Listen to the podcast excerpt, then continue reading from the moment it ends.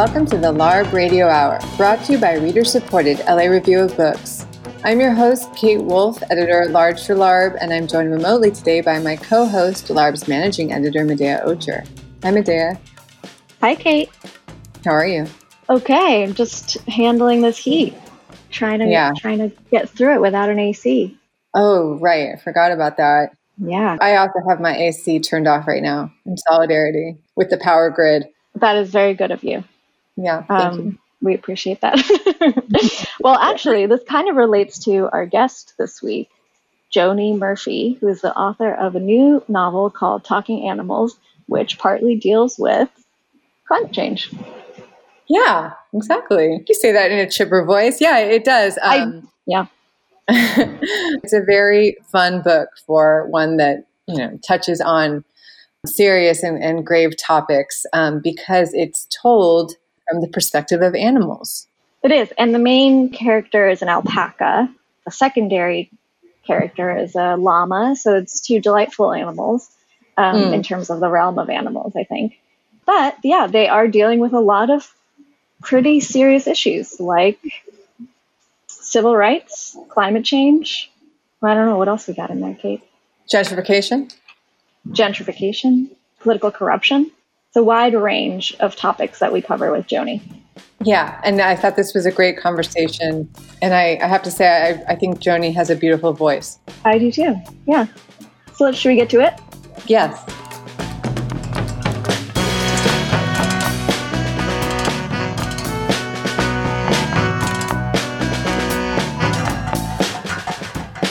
Have Joni Murphy joining us today.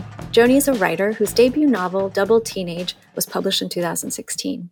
Her new novel, Talking Animals, takes place in a city much like New York, except it's populated exclusively by animals who live and behave a lot like humans. They have terrible jobs, polluted oceans, and a corrupt political and social and economic system. The book follows Alfonso, an alpaca trying to finish his dissertation, very relatable, and his friend Mitchell, a llama, both of them work in City Hall and both become involved in a revolutionary movement which aims to uncover the corruption in government and stand up for the creatures of the sea who have long been oppressed by the land animals. Joni Murphy is originally from New Mexico and she now lives in New York City. Thank you so much, Joni, and congratulations on the book. Thank you so much. I just was really amazed by this novel because it takes issues I think we're all very familiar with and makes them new and strange and relatable, but then you're never sure how they're going to play out in this animal world. So I was very spellbound in reading it, even though a lot of the themes are just, you know, things we deal with every day in our own lives. I'm wondering how you decided to make this about animals. If you wanted to write about New York City and other issues, and you thought, did the animals come second or did they come first? I think I have long, even when I was a little kid, like many little kids, you know, the animal world is deeply related to my sense of literature and storytelling. So I think animals were kind of in the back of my head for a long time. But I was actually talking to my boyfriend at the time, who is now my husband, and he said something very like in passing a New York thing where he's like, so and so lives in Mitchell-Lama housing, which, if you are from New York, it's a kind of middle income housing program that started it after World War II. And I was just like, what are you talking about? That sounds. And we just started kind of making these jokes about if you open the door of this one office in City Hall, there would just be like a llama named Mitchell sitting there. And then from there, we sort of it just started at this joke and then we were like okay who else would be in this miniature new york with only animals so i think it just kind of came from the fact that that happens to be named Mitchell-Lama housing. But i think you know my tendency we were very obsessed or i am still obsessed with like watching dogs and sort of talking about dogs and their owners less their owner and more their dog. So it became this kind of like coping mechanism slash obsession. And it also was sort of happening before the election and then after the inauguration. So it really was this like way to cope with New York that once I started, I kind of couldn't stop. And it felt like a portal had opened into hmm. the animal world. Would you give us like a sense of the kind of animal kingdom that Mitchell and Alfonso live in in New York? I don't think this is really like overtly stated in the novel, but I kind of think New York, if it were going to be all animals, would have a lot of vegetarians or herbivores or, you know, not like heavy meat eater animals because I just think they would live in like more rural states where they could kill other animals. So I think it's like this this New York in my mind was populated by a lot of like dogs and cats and raccoons and deer and animals that kind of are comfortable being together, which is why I think the alpaca and llama make sense because they're sort of naturally herd animals. So this is like a New York I kind of thought of it mixture of a 70s New York and a Bloomberg New York. So there's, I don't think they have computers, and that sort of helped me cut out or simplify something. But they're kind of living in this crumbly city, and things are going wrong, and there's kind of like it's sort of a messy i also like to imagine like how animals would actually build the city so i think this one would be a bit more there would be more plants or things made out of wood and yet at the same time you know the super city it is now. And another thing that kind of struck me that I think led to the sea creature conversation is Bloomberg, when he was in office, like paid to have these huge aquariums installed in City Hall, and they were very expensive to maintain, and they were the first thing you saw in a certain area. So that always kind of struck me as like a bizarre choice for a mayor. So they live in a New York. It's kind of like New York, but it's a more 70s New York mixed with the early 2000s New York. And yet they live in a New York similar to the present day one where sea rising basically threatens to dismantle the whole city. And here in your novel, it's called Sea Aggression. And it's, you know, there's lots of rumors spreading about it. And I wondered if you could talk about that aspect of the book, placing that as kind of the main conflict of your story? Yeah, I mean, in the question of like, if animals live in a society, who do the carnivores eat? And I felt like the whole society had built up around a displacement of aggression and violence and pollution. And they would just sort of eat all the sea creatures and toss everything in the ocean. And I think there's a, you know, if the animals kind of built reality, they would look down on the sea creatures because things aren't built in the ocean. So it was a way to somebody had to be othered. And if it wasn't the land animals, I think they kind of just threw all of their anxieties and fears and everything they didn't want would just go into the ocean. Well, that sort of brings us to one of the major conflicts in the book, which is the tension between the land animals and the sea animals. And I think one of the things that is tempting when you're reading a book that is populated by animals is to start to kind of place meaning onto different species or onto different categories. So to think about, well, like the pigs represent the police, the sea animals represent what I don't know. But I think your book resists that a little bit. It yeah. doesn't fall that easily into that kind of reading or categorization. So maybe first the question would be how did you start conceiving of the sea other than like an oppositional force? When I started committing to this project, I started thinking a lot about the way animals are often used and the one to one relationship. Like all mice are this identity. But I was I really wanted to also kind of not just use animals as symbols, but think about how animals live in the world. And so I started thinking, like, okay, there would be all the different animals that come from Peru or the Northeast or England, and there wouldn't be one group from one place. And I also don't think in my telling of the animal world, all the rich animals are X or the police, like you said. Like, I wanted it to be way more nuanced because I think that's both more like human beings and probably more like animals. There can be, you know, these aggressive ones or the ones that did really well. And so I did want to resist that because it seemed too disrespectful to animals. And I was thinking about Animal Farm and kind of like, I think in Animal Farm, there's a little bit of a wasted opportunity in that the animals are not very animal like. Hmm. And I thought that I wanted to simultaneously really treat the animals seriously and then kind of show them as a complex society. Something in the book that obviously is relatable and true of us is that because the sea animals don't have representation and they don't communicate with the land animals, they're not represented in government, they have no rights. And I wonder if, you know, I don't know your background or how interested you are in animal rights or thinking about that kind of puzzle of how do you advocate for an entire kingdom that you can't communicate with. I wonder if in writing the book you thought any more about that and the kind of crisis that, faces us, which is that to kind of think about the rights of animals is ethical, but then it's also projection and it kind of slows down ideas of human progress, having to be careful about displacing animal population and all those kind of things. And if that became something that changed for you over the course of writing the book, or if it's something you've always thought about a lot?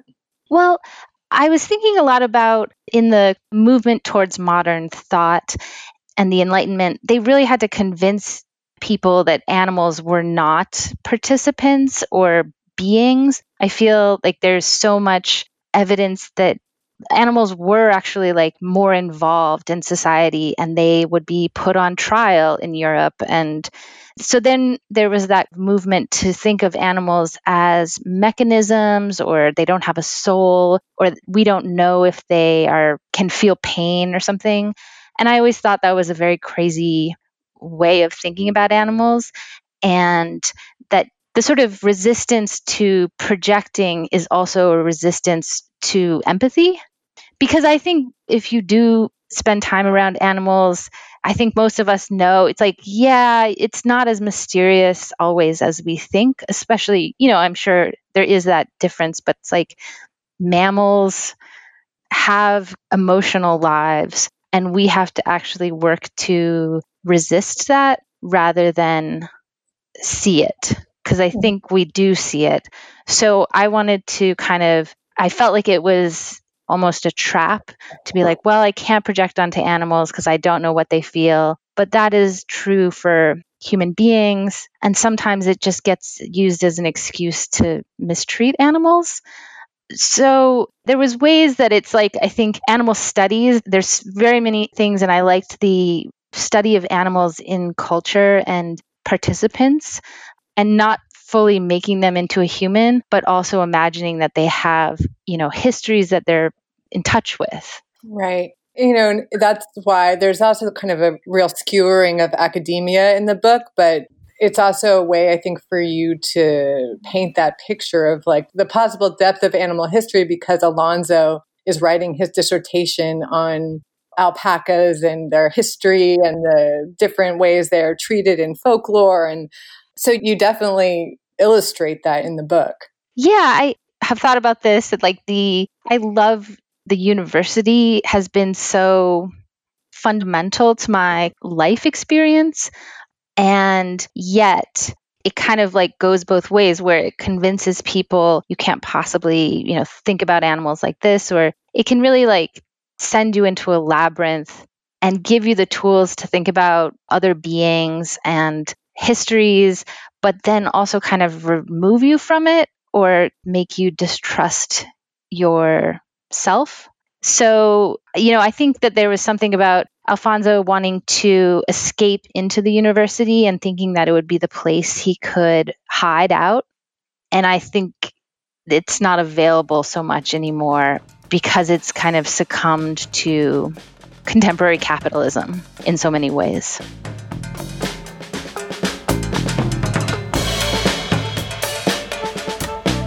You are listening to the LARB Radio Hour, recorded remotely.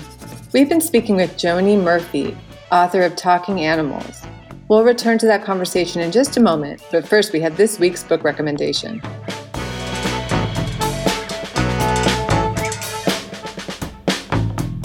We have Akwaeke Emezi on the line with us today. Akwaeke's latest book is called The Death of Vivek Oji, and they are joining us to give us a book recommendation today. Akwaeke, what book are you going to recommend? Today I am recommending a poetry collection called Sacrament of Bodies by Romeo Oriogun. It's who's a queer Nigerian poet. It's published mm. by Nebraska Press, and it's described as Romeo fearlessly interrogating how a queer man in Nigeria can heal in a society where everything is designed to prevent such restoration. Oh, wow. How did you come to this book? I found out about Romeo through I think social media, like just uh, just being queer Nigerian writers who are kind of in each other's orbits. Mm-hmm. And I had seen his poems around. He won the Brunel Prize for poetry, for African poetry, I think a couple of years back. And then I got this collection because I really wanted to read like a a body of work of his. His poems are gorgeous, and I loved it because it has so much in conversation with my work. Like we're thinking about queerness, we're thinking about religion, we're thinking about you know, the Christ, and mm. it's it's all mixed up together. And so, yeah, I I've been a fan of his poetry for ages, and I don't actually read a lot of poetry, but his stuff, just you know, chef's kiss. It's amazing. I was actually going to ask you: anytime anybody recommends a poetry collection, I ask about their poetry reading practices. What are your poetry reading practices? Do you just read? Do you just sit down and read all all together? Do you space them out? Do you go back and reread? I read random poems. So okay. a lot of my poems, a lot of the poems that I read are from friends sending them to me or like someone shared it on Twitter. Mm-hmm. And and I really enjoy it that way. I've read a couple of collections, um, like Warsan Shire's collection, uh, mm. Safia Elhillo, like but I've also found it sometimes really difficult to read collections because I agree. It can be for me overwhelming with emotion. Mm-hmm. um, like I was reading this collection, Stag's Leap, um, by Sharon Olds, and mm-hmm. it's a poetry collection about divorce. And I got divorced in my early twenties, and reading it was so overwhelming and slightly oh triggering God. actually. And i was just like i got like a quarter of the way through and i was like i'm done. Yeah. i was like i'm good. Because i was just like i can't keep go i can't keep feeling all these feelings about like the same topic. It's too much. So i tend to take poetry in in like microdoses.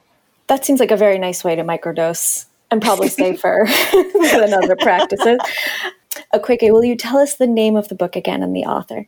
Sacraments of Bodies by Romeo Oriogun. Thank you so much.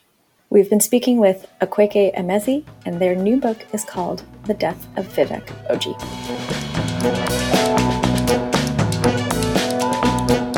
You are listening to the LARB Radio Hour. We now return to our conversation with Joni Murphy, author of Talking Animals. I think your your book does such a good job of satirizing academia while sort of lovingly also prodding at it. You said you know you have a long sort of history with with universities, but what what's your experience in academia? I moved from like a small town in New Mexico and I started university in Las Cruces and then I went to university in Montreal and then I did a, a, master's degree in cultural studies, and then I did a you know an MFA, and now I actually work at a university in New York as a sort of technical person, toiling away in the the bowels of a university. So I work with academics, professors, kind of like all day in my day job. I'm very aware of the insane tensions that are at work in the university now. And the people who are in control are really thinking about money. And I think a lot of my favorite academics are not maybe thinking about university as a purely economic scheme. Mm-hmm. I don't want to get in trouble. but but it's like, you know, universities and some of my favorite teachers and they gave me the sort of tools to think with but then it also gave me this sense of you know I must not be good enough. I'm not in. I haven't, you know, the in and out of a university, I think, can really mess with people's minds, even as it gives yeah. them all this kind of rich material to work with.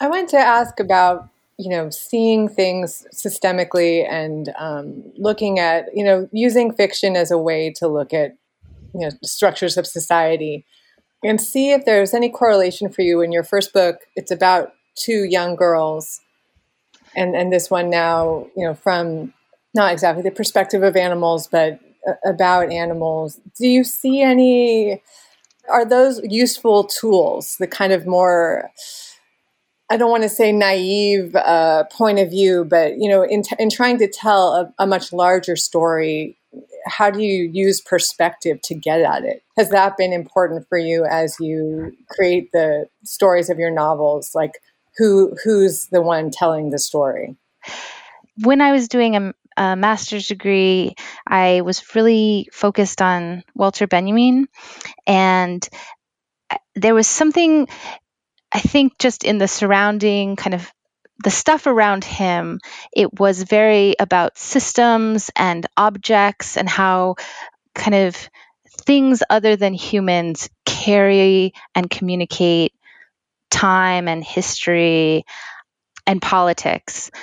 And I think that mixed with um, you know, early experiences of being told either overtly or subtly that, you know, being a girl and writing like a girl is somehow suspect or embarrassing. Um, and, you know, an interest in fairy tales, which I think is just an, a kind of background influence if you write about animals. There was all these communications that's like, don't do that.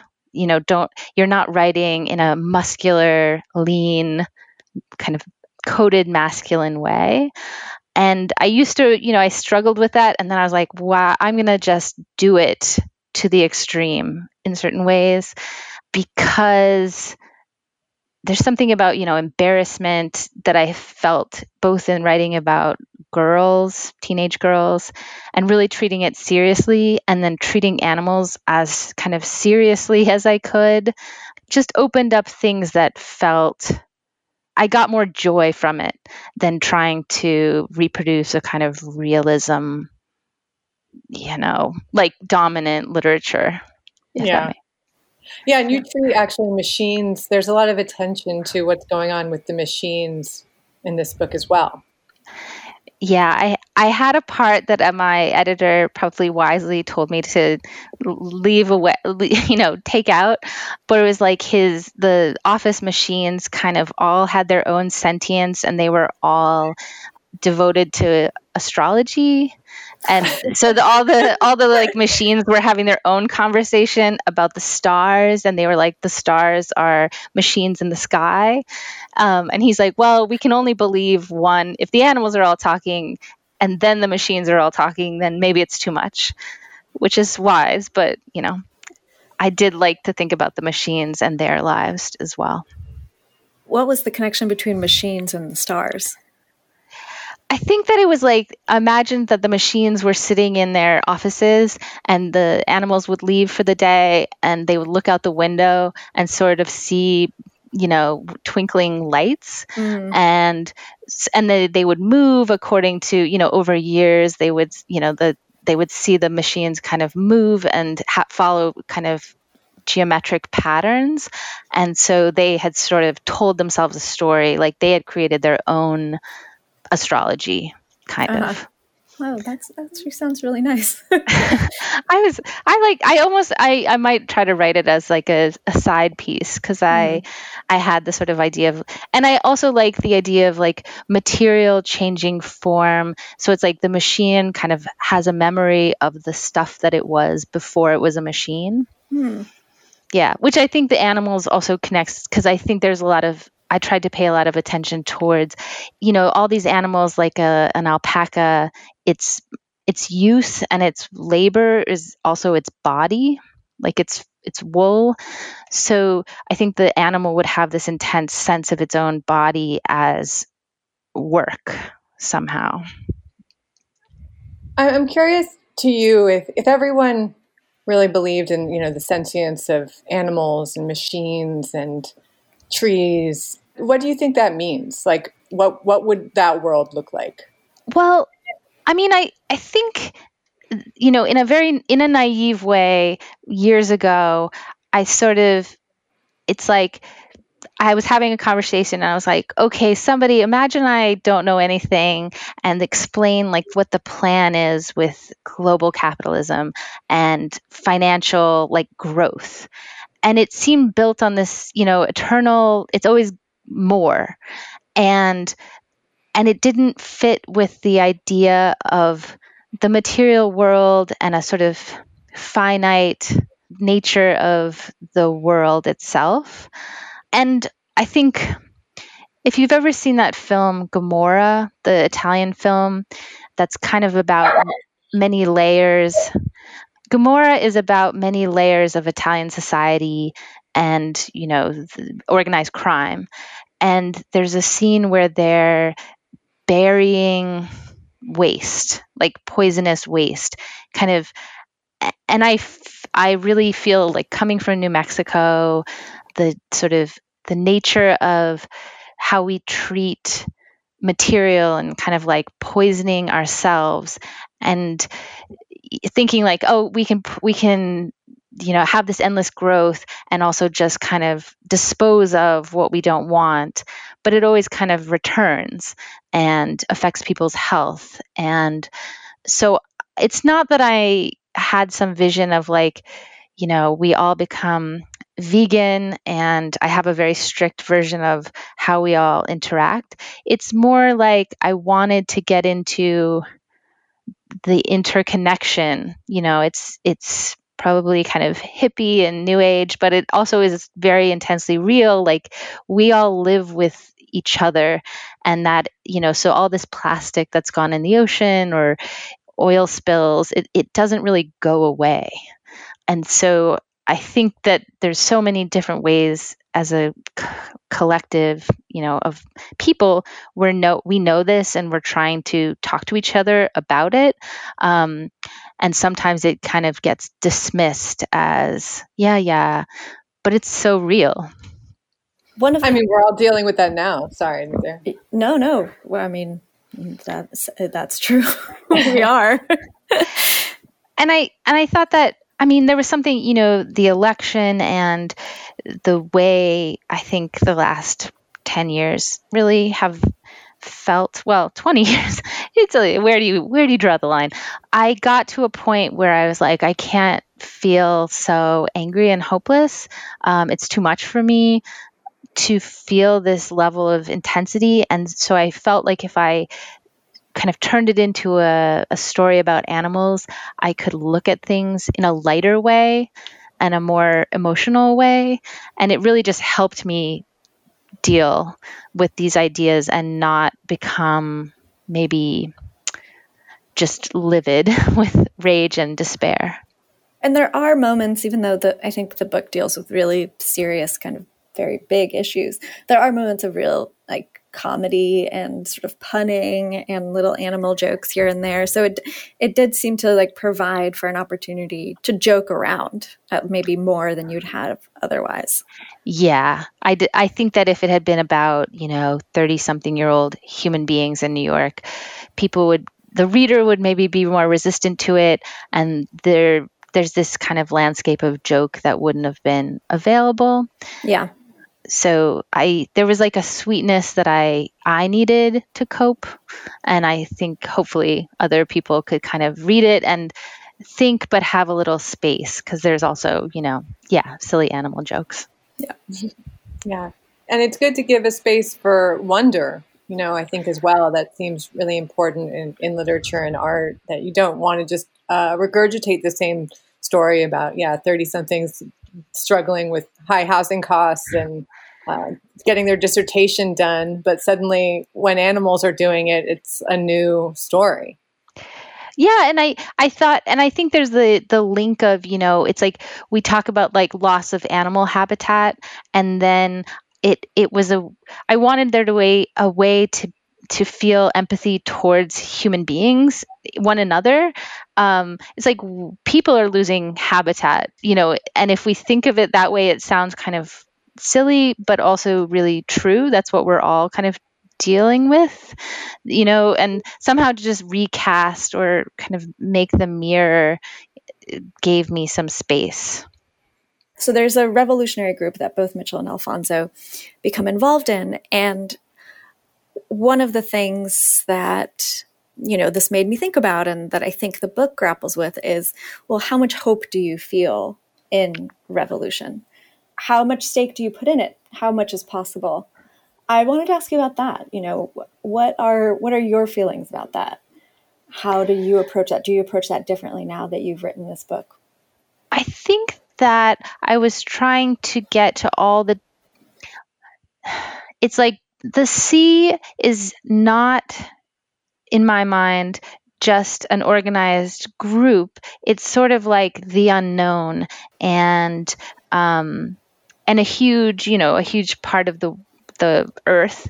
Mm-hmm. Um, but this space of kind of like you have to imagine something that you can't imagine for revolution to take place. You have to say, we could live in a different way with one another.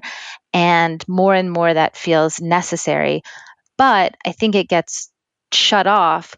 It's like, oh, are we going to become like X, like, you know, are we going to become like this country? You know, and there's a way to shut it off rather than trying to find intuitively a new way of being together and I didn't want to like pin the ocean down to be like it's a revolutionary group that will organize people in or you know organize animals into cells or you know communes and really leave it to be the space of like do you have to have hope and you have to have a sort of imaginary an imagination to search for something new and then in the searching you move in a better direction. You don't like locate revolution or the the alternative and then move into it and feel totally comfortable. You actually just try to grapple with the unknown. And so often it seems like we're we're shown like a, a dystopian future and everyone will be like this and there will be this kind of violence. And i just wanted to kind of prime the imagination to not know together. I think that we already like presently are experiencing revolutionary impulses. They're not going to be pinned down and maybe they're hard to recognize but they feel mm, right or better than what we've been living through. Well, that might be a nice place to end, actually. Thank you so much, Joni, for talking to us about your book. Thank you so much for having me. It's lovely. Yeah, thank you. We've been speaking to Joni Murphy. Her new book is called Talking Animals. Thank you, Joni. Thank you so much. Thank you. We've been speaking with Joni Murphy, author of Talking Animals. Thanks for listening to the LARB Radio Hour.